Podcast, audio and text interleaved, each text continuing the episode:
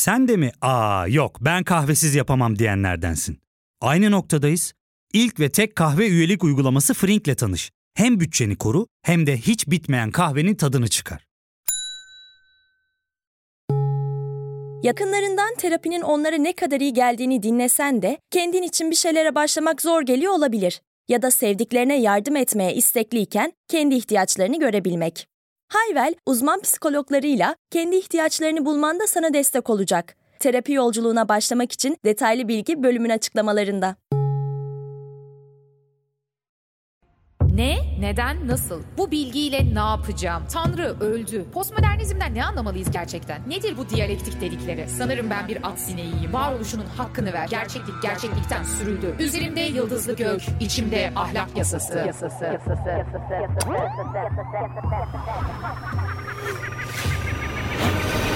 Dünyaya fırlatıldık. 6 Ocak 2023 ve ben biraz önce eşyalarımı topladım. Aile evimin yer aldığı Marmaris'ten İstanbul'a doğru yola çıkıyorum.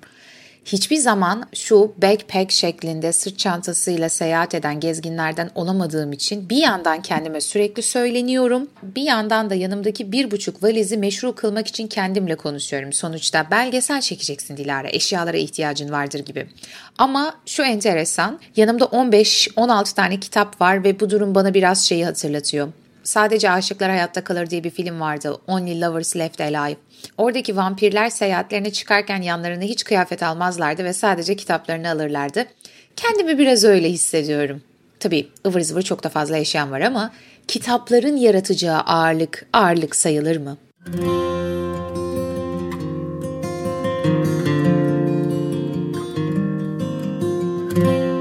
Kayda nereden başlayacağımdan gerçekten emin değilim ki hatta kayıt öncesi 3-5 dakika kadar ne demem gerektiği üzerine bir münazara yaptık kendi aramızda.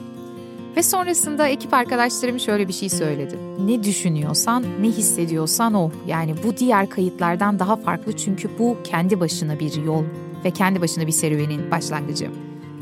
Bugün 10 Ocak 2023 Salı benim çok uzun bir süreliğine e, Podbean'in kayıt stüdyosunda olduğum son gün. Çünkü 14 Ocak tarihinde İstanbul'dan Delhi'ye uçacağım ve ortalama 3 ile 4 ay arasında Türkiye'de olmayacağım, Asya'da seyahat edeceğim. Planlar bu şekilde. Bu seyahat bir gezi seyahati değil aslında. Yani İngiltere'ye gidersiniz, İtalya'ya gidersiniz, fotoğraflar çekilirsiniz, e, güzel yemekler yersiniz gibi bir yerden bakıyorsanız yanılıyorsunuz. Muhtemelen kimse zaten hedonist zevklerle Hindistan'a doğru gitmezdi.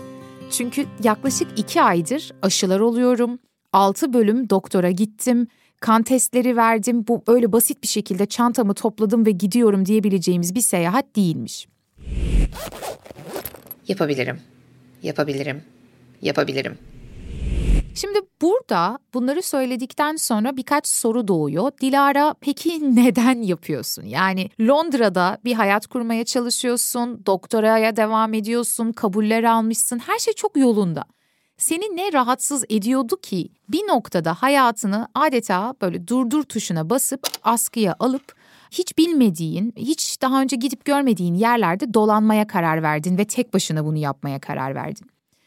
O yüzden bu sene içine düştüğüm, daha doğrusu geçtiğimiz sene 2022'de içine düştüğüm, beni huzursuz eden ama bu huzursuzlukla birlikte olumlu pozitif sonuçlara da evrilebileceğini hissettiğim bir duygu durumdan bahsedeceğim. Ama bu salt duygu durum değil, düşünsel bir duygu durum diyelim. Yeni kategoriler uydurmaktan da çekinmiyorum şu an bu yolculuğu tanımlamak için. Biz en temelde felsefenin, bilimin, sanatın, bu tarz entelektüel etkinliklerin iki temel dürtüye dayanması gerektiğinden bahsederiz değil mi? Birincisi şüphe, ikincisi ise merak. Yani sahip olduğunuz bilginin doğruluğundan, size sunulan bilginin doğruluğundan şüphe etmeniz gerekir ve bu şüpheden sonra da doğrudan bir nihilizme varmadan aslında onun olası diğer açıklamalarına dair bir merak duymanız gerekir. Bu yüzden benim normal şartlarda çok büyük takipçisi olduğunu söyleyemeyeceğim ama bu sözüyle benim hayatımda yer edinen Descartes'in bir alıntısına başvuracağım. Şöyle diyor Descartes meditasyonlarda. İnsan hayatında en az bir kez bildiği her şeyden şüphe etmelidir. O bu sözü söylediğinde 40'lı yaşlarının başında, ben de şu an 30'larımın başındayım. Ve Descartes'in bu sözü benim için meditasyonlarda açmış olduğu dualist öğretisinden, ruh beden ayrımından, o üç tözden çok çok daha önemli. Çünkü insanın en azından hayatında bir kez dahi olsa bildiği her şeyin köküne dinamit koyması gerekliliğinden bahsediyor. Bu çok büyük bir cesaret çünkü isterseniz farkında olun, isterseniz olmayın, sabah uyandığınızdan akşam yatana kadar o kadar fazla ön kabulle yaşıyorsunuz ki. Farkında olun veya olmayın kısmını altını çizerek vurgulamak istiyorum. Felsefe üzerine hiçbir eğitim almamış, felsefeyi düşünmeyi ne demek onu bile bilmeyen insanların bile aslında metafizik ön kabulleri var. Varlık var mı? Varlık nasıl bir şey? Varlık sonlanabilir bir şey mi? Varlık yaratıldı mı? Ölümden sonra yaşam var mı? Ya da içinde olduğum bu yaşamın anlamı ne gibi sorularda hepimizin bazı ön kabulleri ve inançları var. Elbette ben de bazı kabullere sahibim. Hatta bu da benim için enteresan konulardan bir tanesi. Ben içerik ürettiğimde bazı insanların şöyle yakarışlarına rast geliyorum. Objektif değilsin. Yani bir felsefeci objektif olmalı yazıyorlar. Buna hiç katılmıyorum çünkü bence bir felsefeye sahip olmak demek aslında bir dünya görüşüne sahip olmak demek. Her ne kadar başlangıçta objektif bir şekilde yola çıkmış olsanız da amaç o yolun sonunda bir felsefe geliştirmek yani bazı kabullere varmak değil mi? Sizin için dünyanın anlamlı bir resmini keşfetmek ve ortaya koymak. Haliyle ben de bir felsefeye sahip olmam dolayısıyla dünyaya objektif bir açıdan bakmak yerine aslında kurmuş olduğum o perspektiften bakıyorum. Descartes'in bu fısıltısı adını vereceğim bu cümlenin kulağımın içerisinde tekrar tekrar yankılanmaya başlamasıyla şunu düşünmeye başladım. Tabi bu noktada bence zihin felsefesi üzerine çalışmaya başlamam da etki etti. Zihin felsefesindeki en büyük tartışmalardan bir tanesi maddi olan beyin dediğimiz yapının nasıl madde dışı, bilinç dediğimiz bir şeye yol açtığı.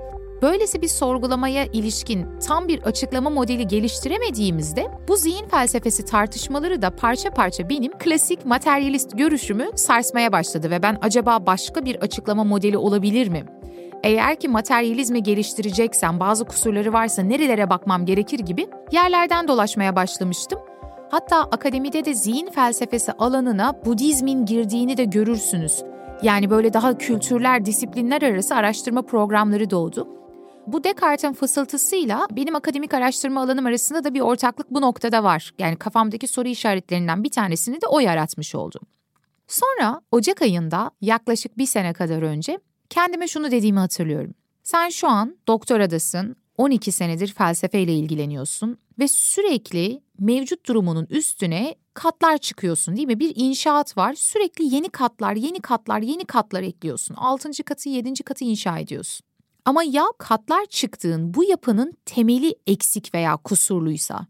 Ya temel konusunda yanılıyorsam? O yüzden kendime bir söz vermiştim 2022 senesi için. Daha fazla kat çıkmadan, durduğum yerde daha fazla derinleşmeden önce dünyayı, varlığı farklı perspektiflerden görebileceğim kadar genişlemek istedim. Çünkü felsefe yapma biçimimizde ya da daha doğrusu benim felsefe yapma biçimimde dünyaya dair kurmuş olduğum resim tek perspektifliydi. Bir bakış açısından kuruluyordu. Bu bakış açısı Batı kültürü içerisinde kurulduğu için şikayet etmek veya Batı kültürünün, Batı felsefesini küçümsüyor olduğum düşünülmesin. Elbette batılı bir tarzda düşünmenin kazandırdıkları çok fazla ama soru şu, kaybettirdikleri neler? Bu bakış açısı özellikle bu insanı merkeze alan mekanistik evren görüşü benim varlığa dair hangi hakikatleri görmemi engelledi? Eğer tabii böylesi göremediğim hakikatler varsa. O yüzden şöyle bir yere geldim. Benim dünya sandığım tek perspektifli kurgunun ötesinde kalan dünyanın öteki halleri neler? Yani Asya'da, Uzak Doğu'da, Anadolu'da, Kuzey Afrika'da, Orta ve Güney Amerika'da var olmak ne anlama geliyor mesela? Onlar varlığı, ölümü, yaşamı nasıl deneyimliyorlar? Bu noktada bölümü ufak bir ara verelim, sonrasında kaldığımız yerden devam edelim. Ya fark ettin mi? Biz en çok kahveye para harcıyoruz. Yok abi, bundan sonra günde bir. Aa, sen Frink kullanmıyor musun? Nasıl yani? Yani kahvenden kısmına gerek yok. Frink'e üye olursan aylık sadece 1200 TL'ye istediğin çeşit kahveyi istediğin kadar içebilirsin. Günlük 40 TL'ye sınırsız kahve mi yani? Çok iyiymiş. Aynen. Hatta şu anda 200 TL'lik bir indirim kodu da var. E hadi hemen indirip üye ol da bu fırsatı kaçırma. Terapiye başlamak, içinden çıkamadığın döngüleri kırmak, bazı yanlış bulduğun kararlarını değiştirmek ve kendinle beraber daha huzurlu bir yaşam inşa etmek için atabileceğin en değerli adımlardan biri. Hayvel ile yoğun yaşam tempona uyum sağlayarak online terapi seanslarını takvimine göre ayarlayabilirsin. Bini aşkın uzmandan sana en uygun terapisti seçebilir, podb10 koduyla indirimden yararlanabilirsin. Detaylı bilgi açıklamalardaki bağlantıda.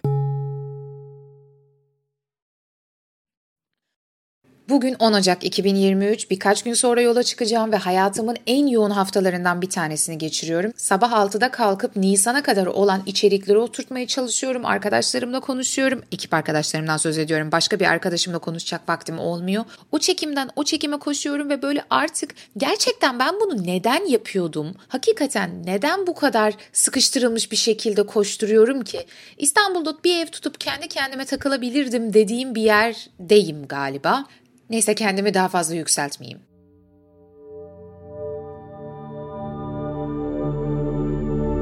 Girişte de anlattığım gibi önce mevcut felsefeme karşı duyduğum şüphe, sonrasında diğer kültürlere dair duyduğum merak bu projeye zemin hazırladı ve ben takriben 5-6 aydır sürekli herkese felsefi bir gezi belgesel projesi yapmak istiyorum. Bütün dünyayı 1-2 sene kadar gezeceğim farklı kültürleri deneyimleyeceğim ama bu farklı kültürleri deneyimlemek sadece sanat eserlerini gezmek, sokak lezzetlerini tatmak türünden değil.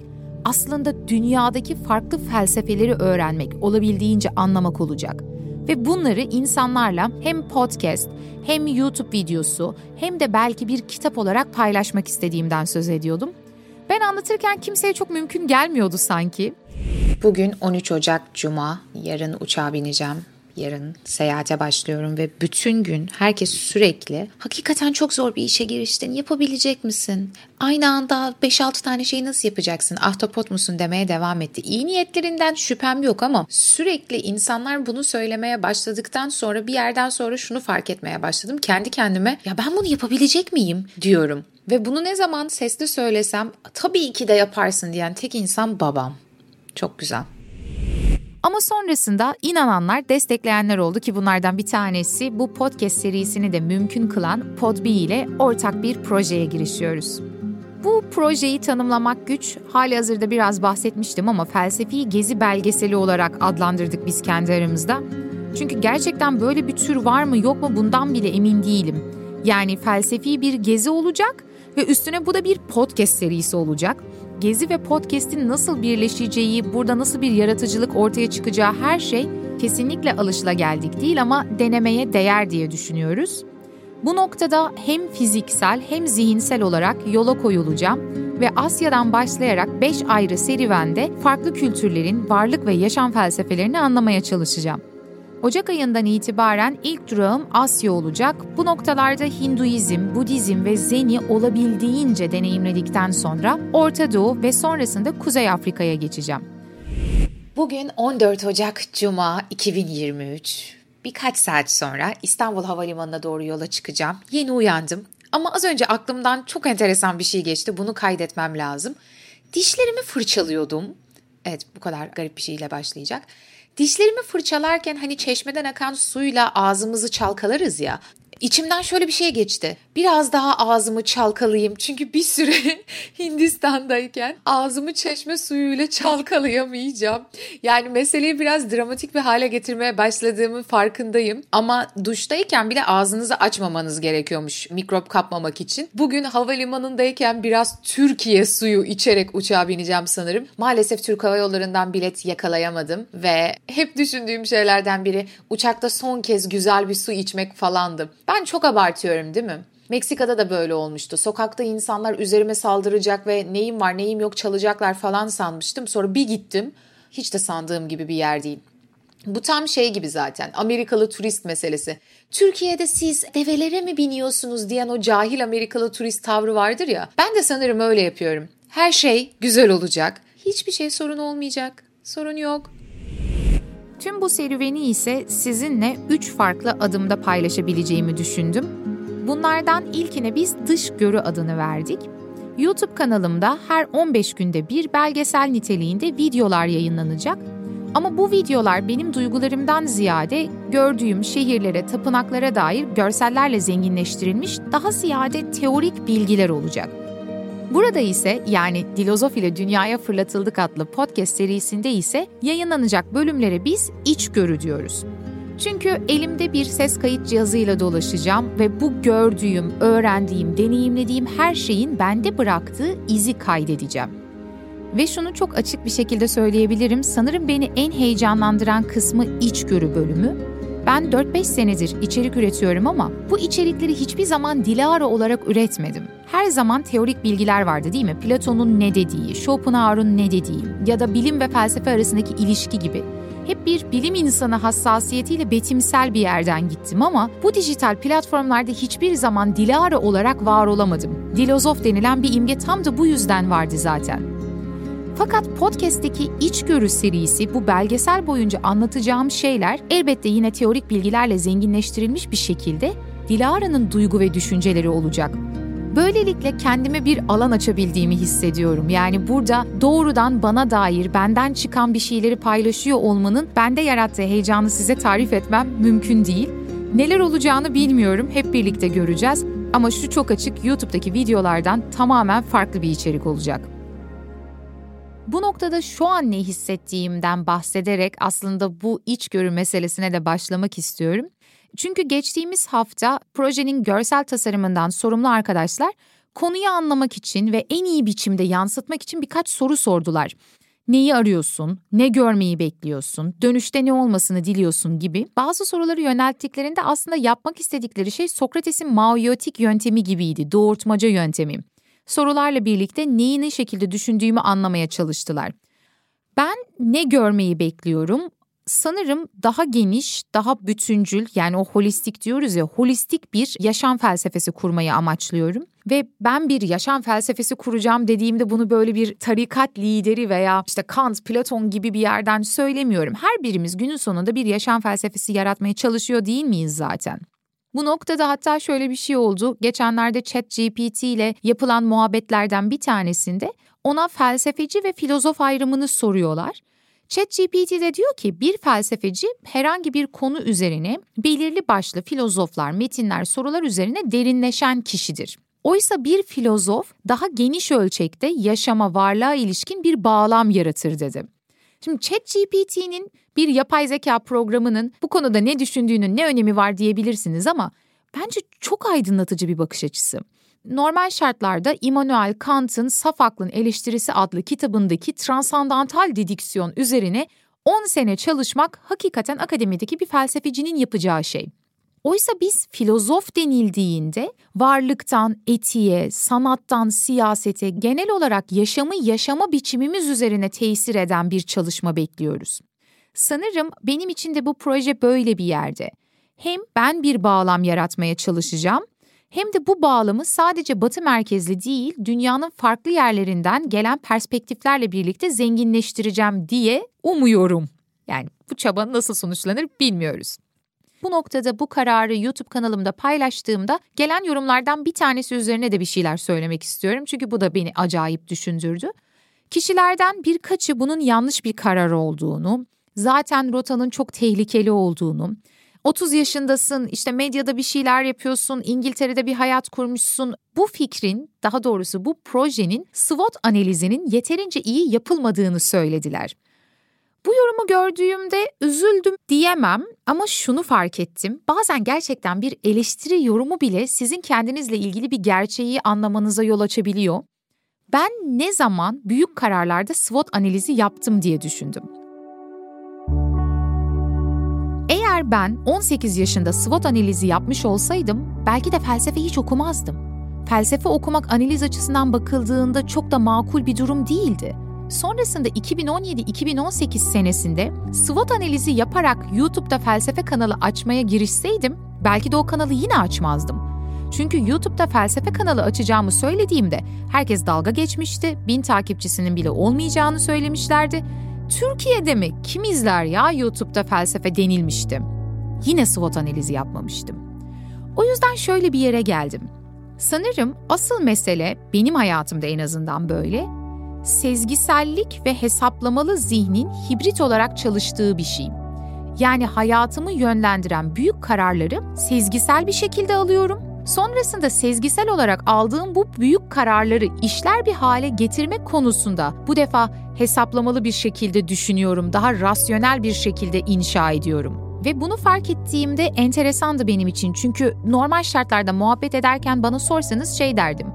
Ben her şeyi hesaplarım, planlarım, ne kadar uyuduğumu kaydederim, ne kadar spor yaptığımı kaydederim, çılgınlar gibi Notion sayfalarıyla yaşıyorum. Yani rasyonel bir şekilde yaşadığımı söylerdim. Oysa bugün hayatımı oluşturan kararların %80'i sezgisel yollarla seçilmiş. O yüzden bu hesaplamalı rasyonel Dilara sadece Dilara'nın hayallerini gerçekleştirme konusundaki araçsal bir süreç aslında. Yani sallayın SWOT analizini.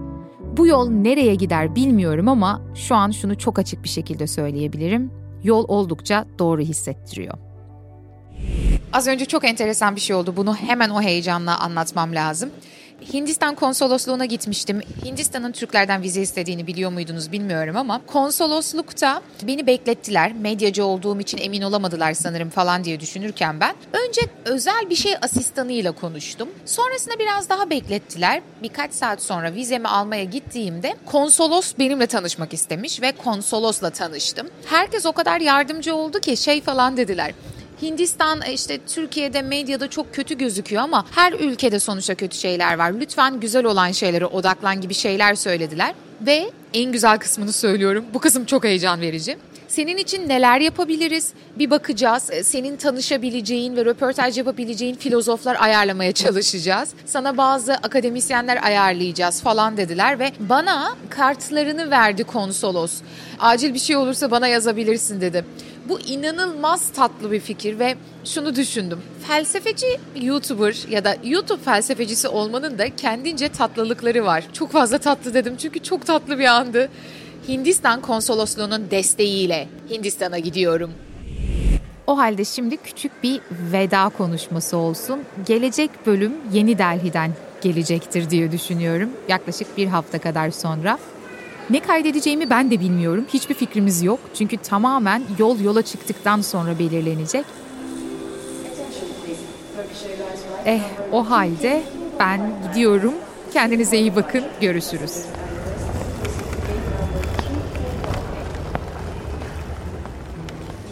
Merhaba Dilara. Seni çok seviyorum. Umarım hayatın bu güzel yolculukların kadar akıcı geçer. Sayende felsefeyi sevmeye başladım.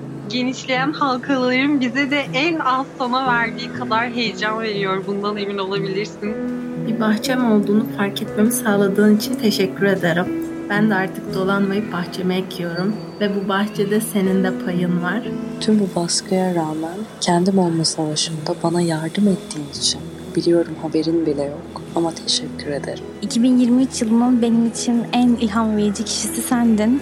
Hala da vermeye devam ediyorsun. Yaptığın, bulaştığın tüm işlerde sana başarılar diliyorum. Tek başına varlığın, dirliğin büyük bir ilham kaynağı. Seni çok seviyorum. Yolun nereye varacak bilmiyorum ama önemli olan yolculuğun kendisi de değil miydi zaten?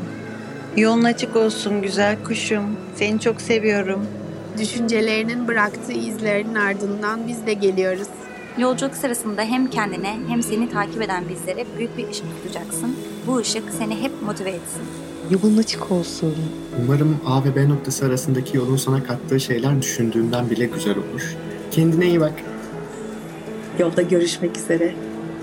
Yolda kal. İyimser kal. İyi yolculuklar dilerim Dilara. Yolun açık olsun. İyi yolculuklar.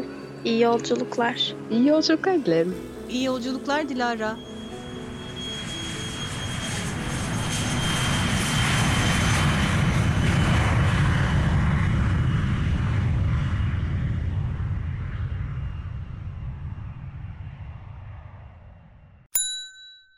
İlk ve tek kahve üyelik uygulaması Frink, 46 ildeki 500'den fazla noktada seni bekliyor. Açıklamadaki kodu girerek sana özel 200 TL'lik indirimden faydalanmayı unutma. Hadi sen de Frink üyeliğini başlat, kahven hiç bitmesin. Hem bugününe hem yarınına katacaklarıyla terapi yolculuğuna ve daha iyi hissetmeye bugün Hayvel ile başla. Açıklamadaki linkten Hayvel'i indir, ücretsiz tanışma görüşmelerinin ardından bütçene uygun seans paketini seç ve terapi yolculuğuna başla.